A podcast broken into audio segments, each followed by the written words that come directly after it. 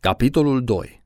Văpaie și amurg Ubicuitatea este un tandru obicei. Iulian Tănase Sărutul adolescenței S-au văzut pentru întâia oară la Olimpiada de Limba Română.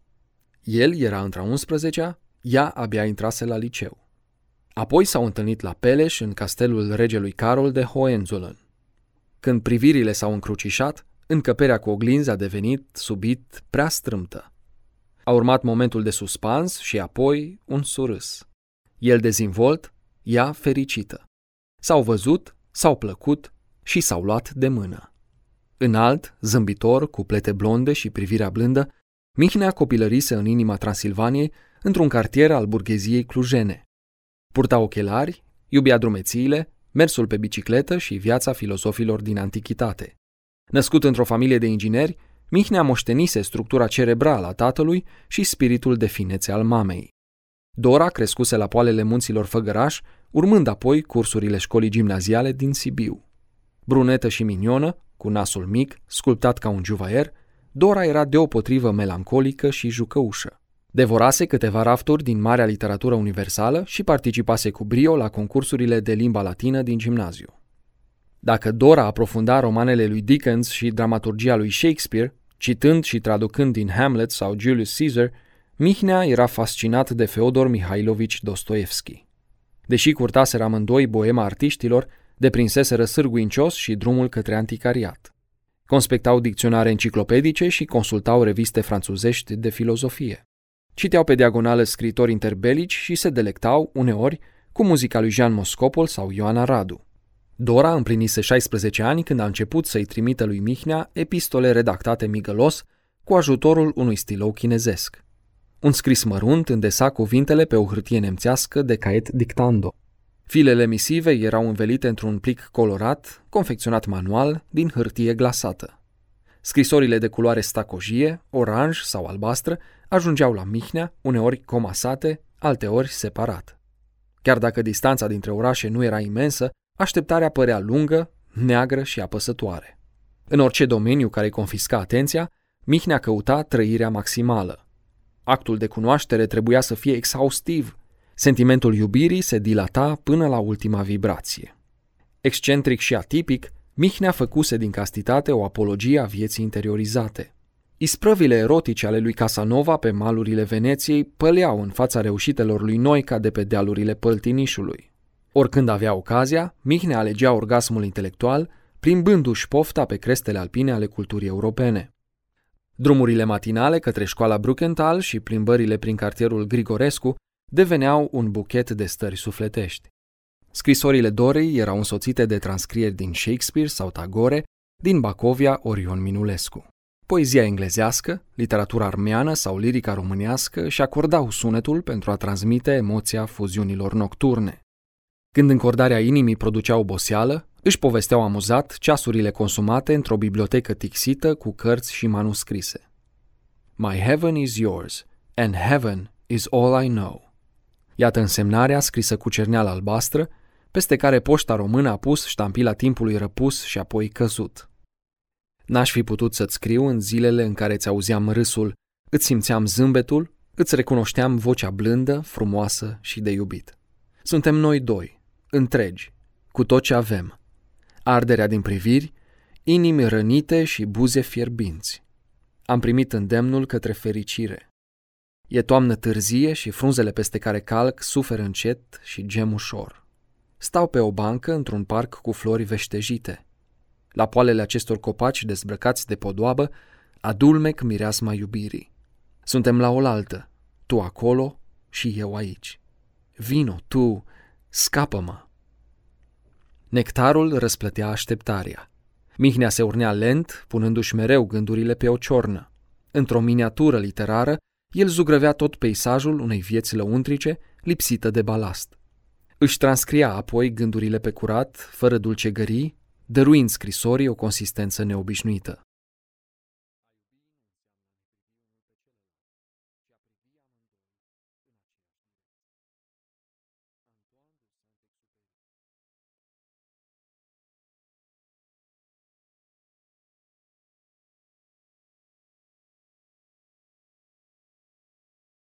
A iubi nu înseamnă a ne privi unul pe celălalt, ci a privi amândoi în aceeași direcție. Antoine de Saint-Exupéry Cerul înstelat Săptămânile au trecut repede și întâlnirea dinaintea Crăciunului trebuia planificată. Cum pe atunci nu existau telefoane mobile, Mihnea s-a pornit către poșta din centrul orașului. Pe partea dreaptă a clădirii curgea Someșul, iar pe stânga apăreau străduțele medievale care duceau spre casa lui Matei Corvin. Într-o sală cu mai multe ghișee, iubitul Dorei s-a așezat la rând pentru a transmite cererea unei telegrafiste. În fața unor panouri învechite, cu sârme și alămuri, trei femei gălăgioase, purtând căști mari pe urechi, gesticulau și ridicau vocea pentru a fi auzite de vreo rubedenie din Năsăud sau poate chiar de tânăra îndrăgostită de pe malul Cibinului. Mihnea e chemat de telegrafistă și pătrunde emoționat în cabină. Tahicardia îl face să ridice brusc receptorul. Telefonul sună insistent și așteptarea pare foarte lungă. Până la urmă, țârâitul se oprește. Iată o zi norocoasă pentru Mihnea. Dora e acasă. O voce gâtuită de emoție se aude spunând. Alo? Ești tu, Dora? adăugă Mihnea. Da, iubitule. Mă bucur să te aud. Conversația se încheagă îndată pe note jucăuși familiare. Simțul pudorii și prezența atâtor oameni în sediul poștei îl obligă pe Mihnea la declarații voalate și la complimente indirecte. Se simțea bine atunci când își lăuda iubita. Și-au stabilit următorul randevu știind că vacanța de iarnă va începe înaintea comemorărilor Revoluției. Ce a scris Dora în jurnal N-au trecut nici măcar două ceasuri de când ne-am auzit și mi-este iarăși dor de tine. Simt o liniște cum doar în fața minunilor se naște.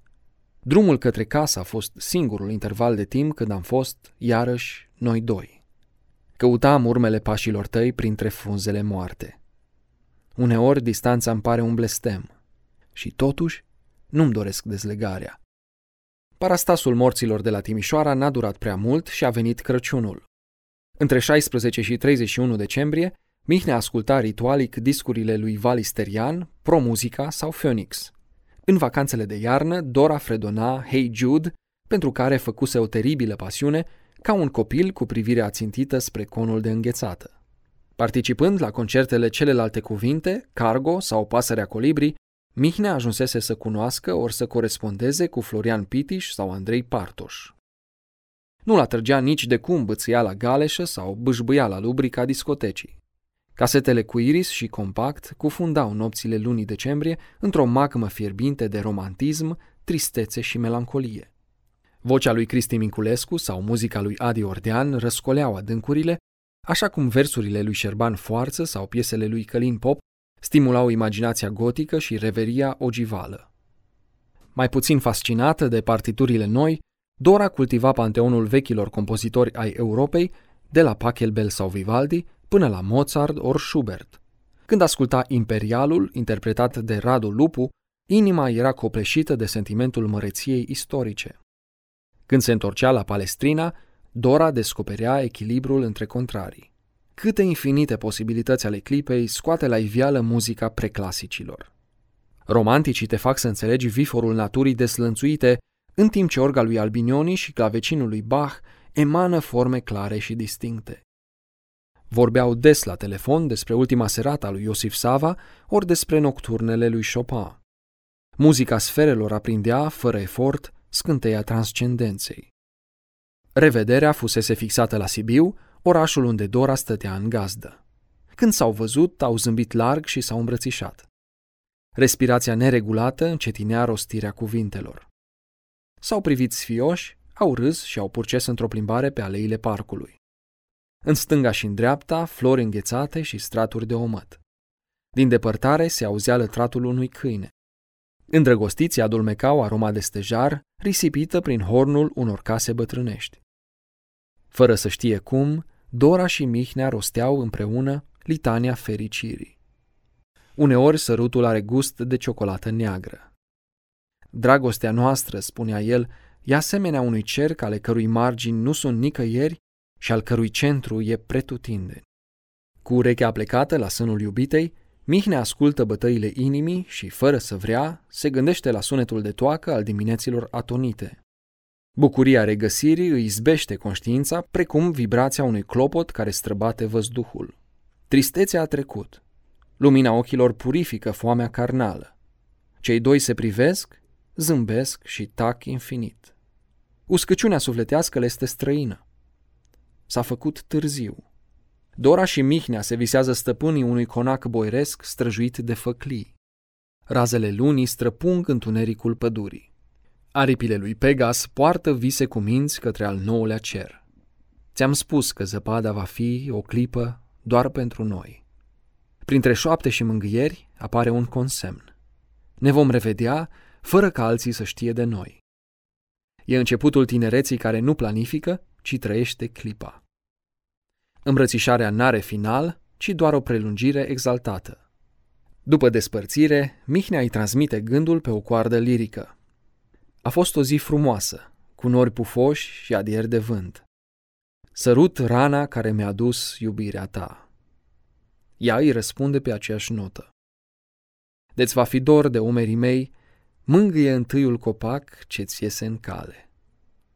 Toată vraja frumuseții e rostită în silabele melancoliei.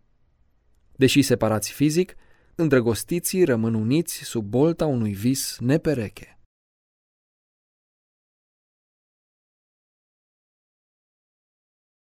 Frunză verde, măr uscat, astă noapte m-am visat că mândrul m-a sărutat. M-am trezit și am pipăit și nimica n-am găsit. Numai dorul inimei scris pe fața perinei, cu mătasa genelor și cu roa ochilor. Cântec popular Vara fierbinte Anunțul primăverii a cucerit văzduhul și tânăra visează la prințul care va bate la poartă. Soarele trezește orașul cu razele orbitoare ale dimineții. El îi aude răsuflarea sporită. Ea îi simte arderea ochilor umeziți.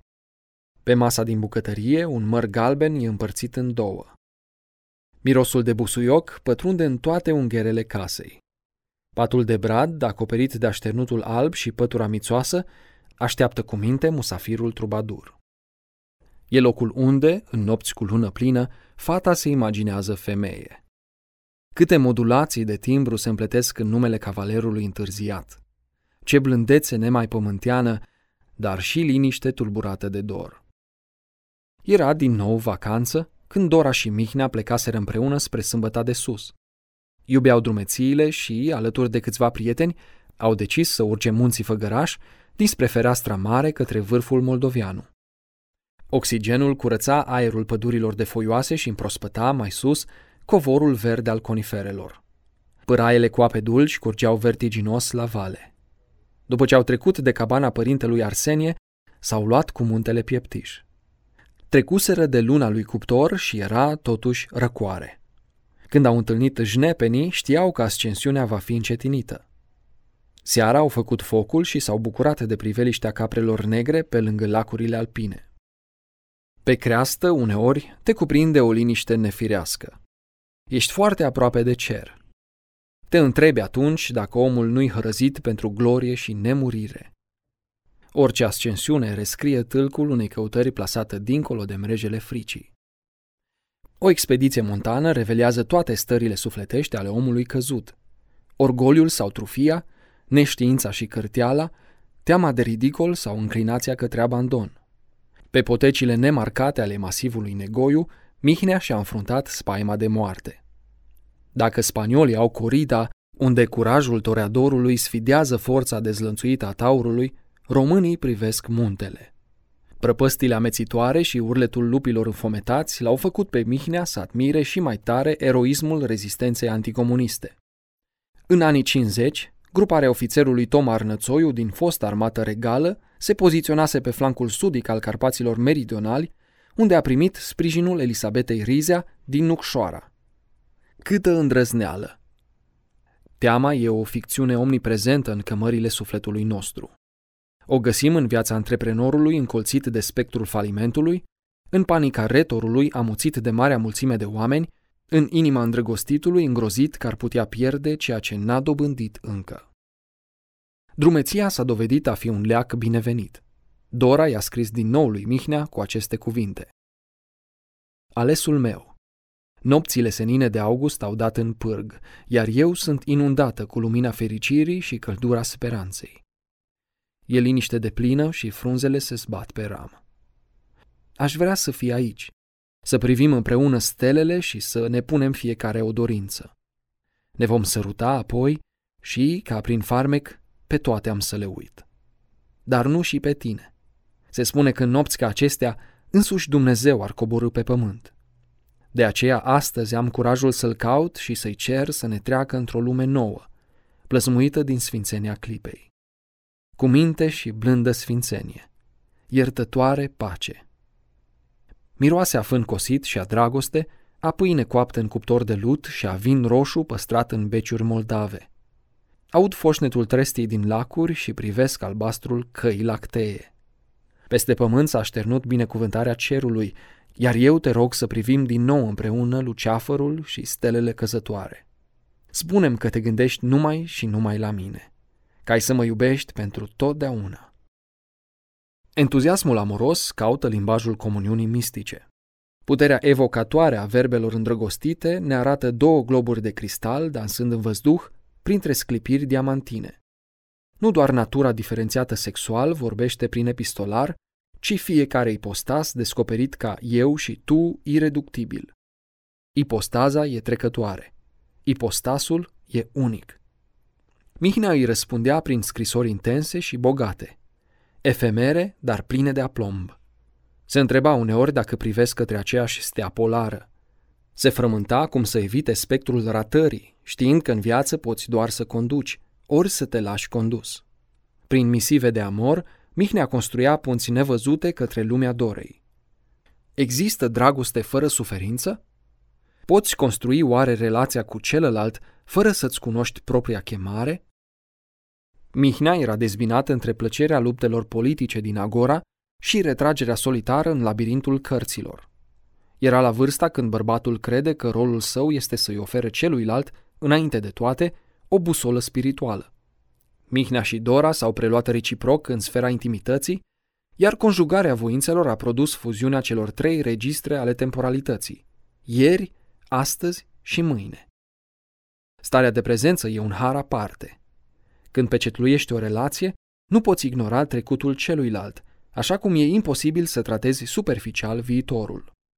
Euforia nu se întreține prin glumițe neglijente și formule de tipul fie ce-o fi. În momentele sale cele mai bune, cuplul aspiră la complementaritate, acoperindu-și defectele și admirându-și virtuțile. Sinergia iubirii e un amestec de grație și tenacitate. Extreme ownership devine o noțiune obligatorie pentru gramatica responsabilității.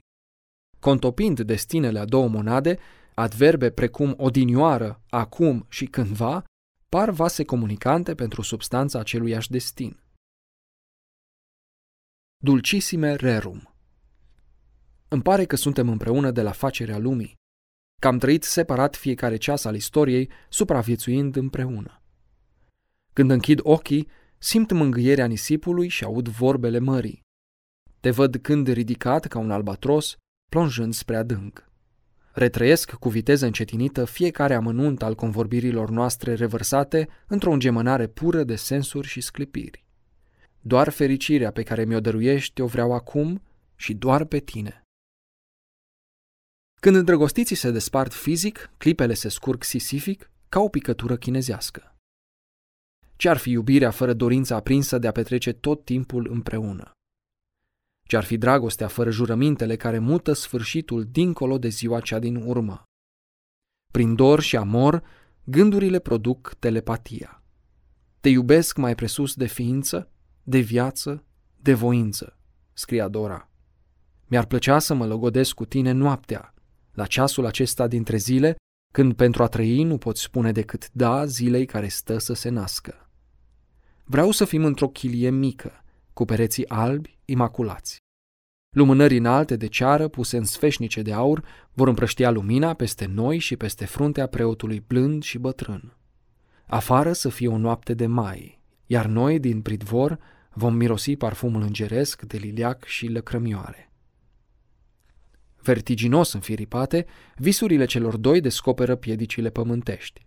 Întâlnirea suferă o prima mânare. Zburdalnic prin fire, impulsul erotic se amplifică în fața obstacolului. Seducția e potențată de impresia refuzului, iar pasiunea se aprinde, paradoxal, pe stâlpul zidurilor reci. Ce vor face Mihnea și Dora în fața marelui necunoscut? Amorul și, mai presus de toate, dorul sunt singurele căi de comunicare cu incomunicabilul. Nikita Stănescu Povara alegerii Viețile adolescenților noștri sunt așezate sub talpa hazardului. Fără elementul aleatoriu al primei întâlniri din Sinaia, seducția ar fi fost, pentru Mihnea, mai puțin atrăgătoare. Întâlnirile rămân fascinante până când ajung o cale bătătorită. Neștiutul e ingredientul emoției, unul dintre motivele pentru care cei doi au rămas feciorelnici până în ultima clipă. În prima instanță, îndrăgostiții trăiesc iluzia determinismului retrospectiv. Pentru că și-au descoperit atracția reciprocă într-o anumită împrejurare, la munte, în camera unor regi și regine, întâlnirea chiar trebuia să aibă loc. Cei doi par convinși că sunt predestinați unul pentru celălalt. Nu-i acesta păcatul tuturor îndrăgostiților? Nu-și sacralizează oare Mihnea și Dora întregul parcurs, văzând pretutindeni semne și prevestiri? Să fie oare chiar adevărat? Va putea naviga raționalitatea peste șuvoiul de emoție tulbure, impură, nedecantată? Să iubești și să gândești pare uneori o contradicție. Există romantici care dublează dorința de a iubi pe celălalt cu voința însoțirii permanente. Când două suflete înaripate descoperă magnetismul cosmic, ele își imaginează că vor fuziona așa cum doi atomi se topesc într-o nouă structură moleculară. E ușor să promiți, dar greu să împlinești. Inițial, Dora și Mihnea au trăit sentimentul întâlnirii irezistibile. Când discuțiile despre o viitoare logodnă au început să apară, Mihnea a realizat primul că unirea lor ar putea aduce la oaltă două triburi diferite. În absența pețitoarei, care pentru societățile arhaice mijlocea cererea masculină și oferta feminină, îndrăgostiții rămân frecvent în propria capsulă. Iubiții, rămași singuri, n-au puterea de a cuprinde provocările realității sociale. Ceea ce precumpănește e doar extazul erotic ori leșinul sentimental. Nimeni nu-și măsoară cămara și hambarele. În momente de reflexie temătoare, Mihnea a început să creadă altceva, anume că fericirea cuplului e rezultatul investițiilor de capital material și spiritual făcute de bunici, părinți, unchi, mătuși sau nași. Când alegem, suntem arare ori singuri. Ceea ce ne ghidează sunt prejudecățile și intuițiile moștenite de la strămoși.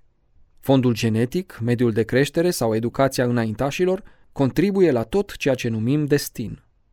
Cum poate, deci, o situație anodină, conversația pe o terasă într-o excursie obișnuită, să dobândească statutul de eveniment? În ce mod un accident biografic capătă o semnificație providențială? Doar îndrăzneala aduce strălucirea. Târguiala nu va face niciodată din licărul unei vieți sentimentale o auroră. Judecata șovăielnică nu va transforma bucata de fier în aur inoxidabil. E da sau ba?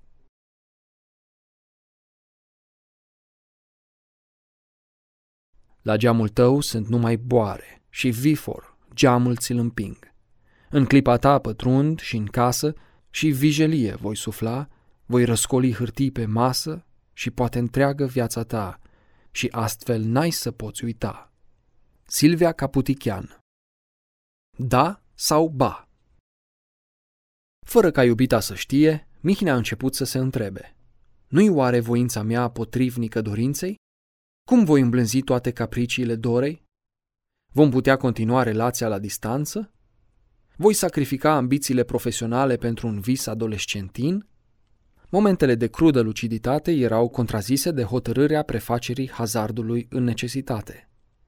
Căutând să se elibereze de conștiința vinovăției, Mihnea își repeta mereu cuvintele lui Kierkegaard. Amprenta eternității face diferența dintre iubire și voluptate. E finalul clasei a 12 iar Mihnea trăiește drama indeciziei. Inițial, cei doi și-au rostit unul celuilalt un da cuprinzător. Erau în al nouălea cer. Din întâmplare, Eros a ajuns eveniment. Au crezut apoi că evenimentul poate ajunge destin. Cum? Prin iterații bazate pe regula reciprocității. Un buchet de flori, o carte frumos împachetată pentru o nomastică, o pribegie montană la sfârșit de săptămână, scrisori și mesaje frecvente, tăceri iertătoare, un zâmbet cald, o șoaptă fierbinte. Iubirea nu propune contabilitatea generozității, ceea ce ar stimula orgoliul și sentimentul îndreptățirii. Soarta oricărui cuplu se decide prin plezbicitul zilnic al gesturilor și al cuvintelor bune de mâncat. În cuvintele lui Jean-Luc Marion, devin îndrăgostit pentru că vreau asta. Experiența senzuală a frumuseții s-ar ofili dacă tărâmul sufletesc n-ar fi însămânțat de verbul poeziei. Mărinimia dăinuie prin ecouri discrete. Pasiunea devine angajament printr-un referendum cotidian al purtării de grijă. Fericirea conjugală e croită așadar din stofa obiceiurilor mărunte care devin, treptat, a doua natură. Echilibrul domestic nu pare a fi rezultatul unei strategii elaborate din exterior, cât efectul unor decizii punctuale asumate fără crispări. Treptat, neputințele reale și incompatibilitățile imaginare dintre Dora și Mihnea au ieșit la iveală. De la distanță, nu vezi niciodată ridurile, nici vreun alt cusur. Apropierea excesivă alungă farmecul relației și ne interpelează abrupt. Oare chiar doresc să-mi trăiesc viața alături de o făptură imperfectă? În ultimele luni dinainte absolvirii liceului, Mihnea a început să-și pună frecvent această întrebare vanitoasă. Mă va accepta Dora? Nu va urma dezvrăjirea? Oare parfumul vreunei rochii din vorbă mă abate? Brațe ce cad pe masă sau într-un șal se învelesc. Ar trebui atunci să îndrăznesc? T.S. Eliot Trădarea de sine Hotărârea de a construi un viitor nu doar alături, ci împreună cu celălalt, pleacă de la o intuiție nemijlocită. Îmi place chipul, mi-e dragă vocea, mă încântă. Dacă timpul este o valoare în sine, atunci momentul estetic al iubirii trebuie dublat de o acțiune morală. Iubirea nu e o cursă de sprint la suta de metri garduri, ci un maraton solicitant, clădit pe încăpățânare și rutină. După câteva întâlniri, imaginea angelică a iubitei suferă primele fisuri. Ajuns în papuci, Erosul cunoaște calmul amărui al relativității, observa Andrei Pleșu. Când elanul jertfelnic și solicitudinea magnanimă au dispărut, iubirea de sine domină toate relațiile. Șovăielile amplifică dezamăgirea. Probabilitatea eșecului crește. Neliniștea se precipită. Vo vadis. Văzându-l gârbovit în sine, prietenii i-au reamintit lui Mihnea că nu există victorie fără provocări și nici câștig fără riscuri. Un mentor spiritual i-a scris pe un bilețel următorul citat. Fericirea ne o facem cu propriile noastre mâini. Deși ar fi vrut să ratifice intuiția primordială, rămânând alături de Dora, Mihnea s-a blocat. El n-a putut face niciodată trecerea de la erosul întâmplare către iubirea destin. Trăiseră sentimentul veșniciei impresia de libertate și contopire sub cerul indigo al Transilvaniei natale. Ancora infinitului le-a dat mereu curaj. Au știut să pună deasupra oricărei judecăți utilitariste un cel mai înalt. N-au uitat niciodată că scopul relației amoroase e dăinuirea. Cu toate acestea, elanul s-a frânt. Pe străzile Clujului, Mihnea pășea îngândurat. Dora i-a scris un cuvânt greu. Vrei să-mi alegi tu steaua pe care să o plâng mai târziu? Mihnea a încetat să mai răspundă, deși știa că dialogul e sursa vieții. Nu gândea la viitor, știind că dragostea fără testament e precum libertatea fără responsabilitate, o simplă vorbă goală, ruginită pe exterior. Îndoiala s-a dovedit fatală. Norii grijilor și glasul îndoielii au transformat inima celor doi într-o stană de piatră. O comunicare jumulită, plină de reproșuri, a adâncit doar cearcănele, alungând taina mistuitorul dor s-a stins. Iluzie, risipă ori deșertăciune. Iubirea a murit în miez de noapte și dinpreună cu ea lumina stelei căzătoare. Indecizia a produs nu doar separarea dintre Dora și Mihnea, ci și înșelarea de sine a protagonistului nostru. Pentru inima ruptă de inelul făgăduinței, tentațiile au început să curgă fără număr. o sprânceană arcuită, sânii obraznici ai unei străine, glezna fină, șoldul atrăgător sau privirea ambiguă a unor femei oarecare. Inflația multiplului a sufocat prestanța unului. Consumul fructului interzis a rezultat în blazare și plictis. Nesimțitor, ca omul care nu se rușinează și nu roșește, Mihnea și-a trădat sinele profund. Momeala păcatului a zămislit în voială, plăcerea gândului a odrăslit fapta, iar repetarea faptelor s-a dovedit fatală. Simptomul evident al înșelării este îmbrăcarea conștiinței într-un noian de pretexte și justificări. Suspendând relația, Mihnea s-a dezbrăcat de responsabilitate. Rănită prin absență și zdrobită prin despărțire, inima Dorei a sucombat. Femeia caldă și iubitoare a devenit sloi de gheață. Tânărul, odinioară vesel, a ajuns un bărbat taciturn și sarcastic, dornic să consume întâlniri scurte, fără urmări și fără angajament. Indiferent de sex, absența categoriilor etice degradează manifestările dorinței erotice. Inițial, amintirile vârstei de aur alunecă într-un colț al memoriei.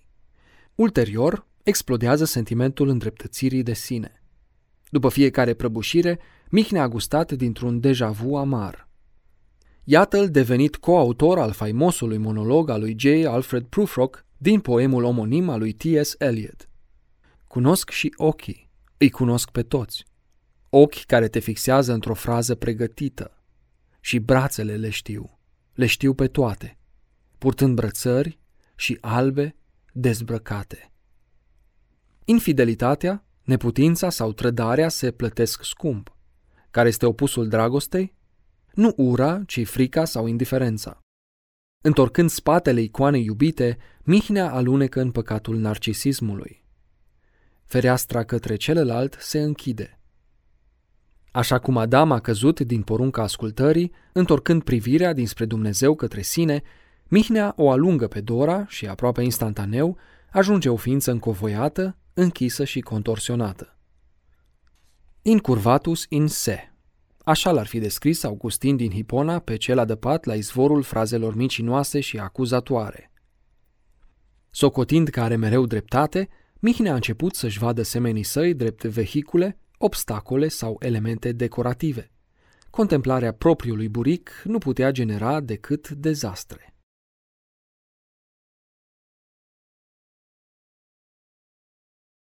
Desfrânarea înseamnă să iei, dar iubirea înseamnă să dăruiești.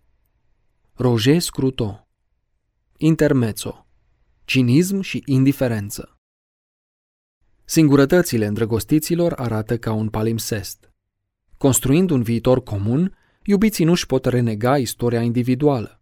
În orice relație de iubire, partenerul vine cu propriul său bagaj cognitiv, emoțional și spiritual.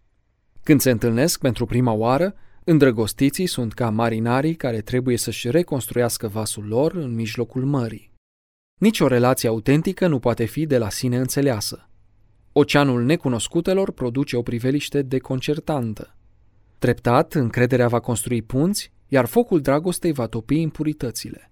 Excepția o face doar aventura trecătoare. Amanții de o noapte încuvințează duplicitatea și acceptă omisiunile. Când pofta e disociată de lucrarea inimii, Atenția se fixează asupra unui detaliu frivol, lipsit de substanță. Inima se răcește, sufletul rătăcește, iar viața sărăcește. Trecutul se uită, viitorul nu există. Contează doar ce se petrece aici și acum.